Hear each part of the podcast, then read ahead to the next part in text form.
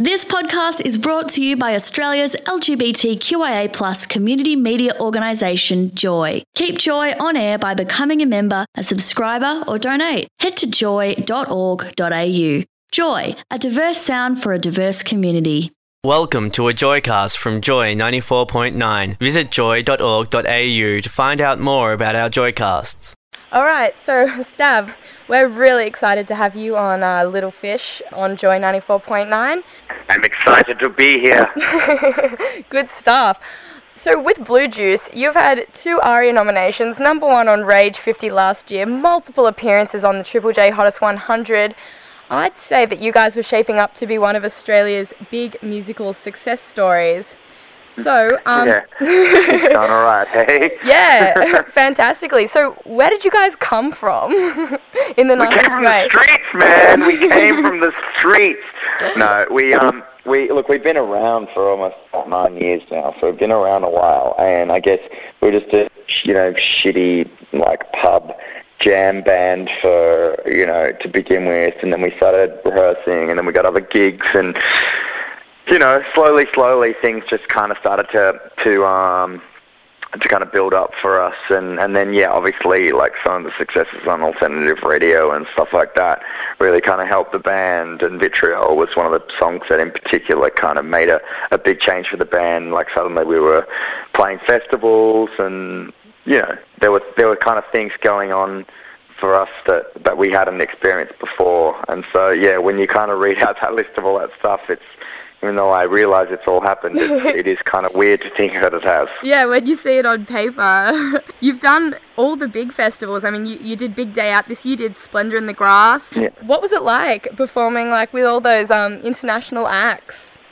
Well, it's kind of funny. I mean, you sort of don't notice per se that you're performing with all of these international acts. Aside from backstage, you realise that, all of a sudden, guys from Muse are standing there, or you're watching sort of stage with Lily Allen, you're watching, Passion Pit, or blah, blah, blah, blah. So it's kind of, when you're doing your performance, you're not thinking about it, that you're doing it with all these other bands, but then when you take time out from it and you go, oh shit, well, all these people are around, that's when you kind of pinch yourself and go, okay, we're obviously, playing something pretty big. I know at Sydney Big Day Out, when we were sort of sitting right at the back of the stadium and watching Dizzee Rascal, I sort of lent in to Jake, and mind you, we'd had a couple of hash cookies. Anyway, that's the point. I sort of lent into him and went, look man, it's pretty amazing, but do you realise we just played on that stage? And there must have been 30,000 people just jellyfishing around, going mental to Dizzee Rascal. So oh, totally. Pretty cool. That would be amazing. At the Melbourne Big Day Out, I was actually there, fairly up the back, and just you guys were there. Everyone was all the huge acts were on stage, and I was hanging around with a bunch of friends that I know that were in bands, and they were just saying, man, that's going to be us. And that's it's so true. You guys have set the precedent that you can come from pub rock to Big Day Out, and I just think that's fantastic. I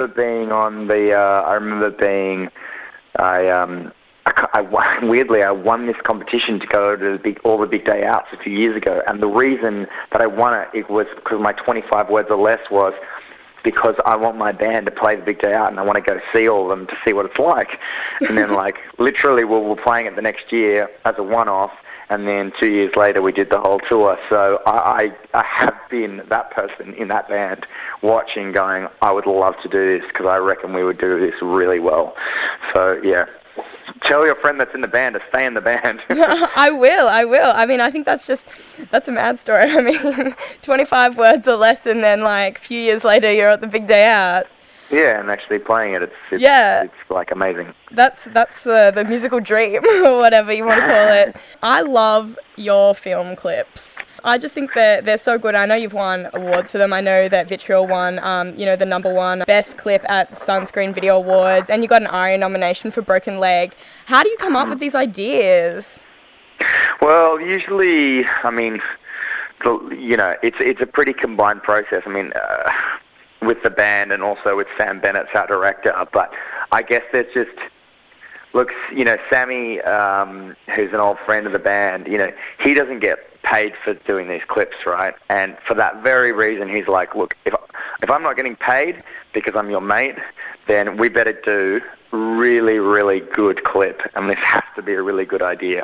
Yeah. And originally, when we had, you know, no money at all with Vitriol and Reductionist to do these clips, we were like, you know, how are we going to make a great idea out of, you know, crappy, like, you know, kind of DV filming and home video stuff, footage and stuff. And now, with the latest clips, you know, obviously with the label, you know, helping us out and stuff,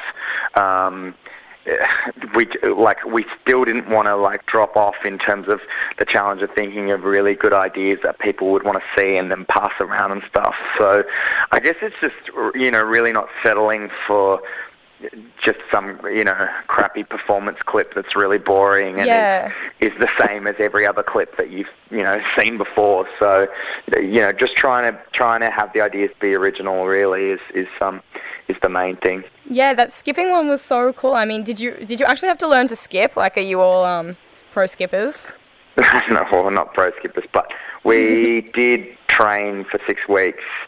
Three hours at a time and 3 days a week for those 6 weeks. So it didn't mean we were very good. To be honest, we were terrible still. But you know, that's the beauty of having great editors and great post-production team, because then they can just make it look amazing. But then, of course, there's the benefit of, you know, if someone asks you what you're doing today, you just, I've got skipping rehearsal, and it's like, that's your job. You know, you have to go and learn to skip for 3 hours a day, and I think that'd be like the ultimate lifestyle.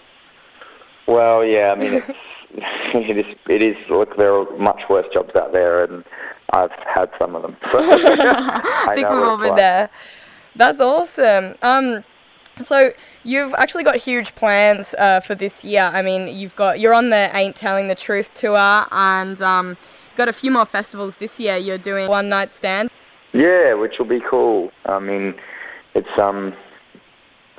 always like a nice honour to be asked by the Jays guys to be doing something like that. But also we've never been to Alice Springs, so it's kind of cool on both fronts. And I imagine there'll be a little bit of partying after the show as well, which will be cool. Definitely, definitely. And I think that's really cool, you know, just that you go out and play in rural towns. You still do the Monash Uni O Week and all the really local gigs. I mean, you're on my radio show, and I think that's really cool that you still stay connected to, you know, your roots and stuff, and then just go off and play Splendour in the Grass or something.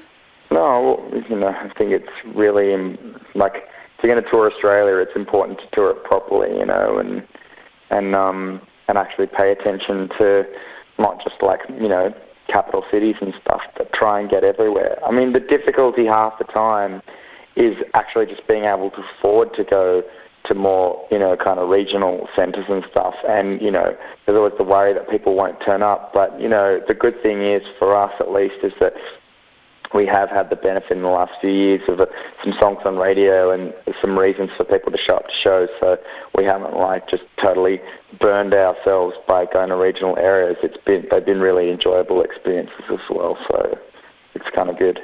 What else are you up to this year? Well, Ain't Telling the Truth tour is the main next priority. Also writing towards the third record and hopefully going overseas in May sometime and just seeing what overseas folks think of the band. Awesome. Well, I just wanted to ask you, because a lot of our listeners and stuff are in local bands, where you came from, and I'd just like to ask, you know, for someone that's actually made it, what advice you could give them, because as we all know, the music scene is not an easy one to crack into.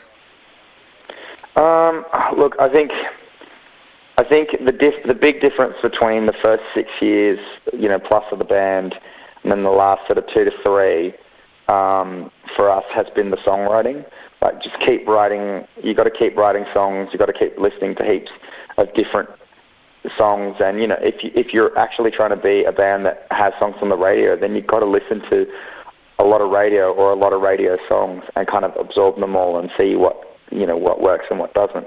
The other thing is just, you know, I guess just kind of staying together as a band is the other big challenge, you know, because, you know, inherently when you're with a group of people that whole time, people can be a pain in the ass, and it's easy to just forget about it. And then, like, ultimately, on the other side of things, you know, aside from the songs and obviously sticking with it, is like, you know, I think Mick Jagger once said that you got to always be 50% artist and 50% manager. So, like, just, you know, really try and learn as much as well about all that kind of managerial side and how to take care of yourselves, because, you know, when you start getting a team around you, you don't want to be dicked around, and it's important to kind of know what a good and a bad job is of, you know, of a manager or a label and, you know, all those kinds of industry, you know, folks as well. So by doing it as much yourself as possible, you'll learn all those things.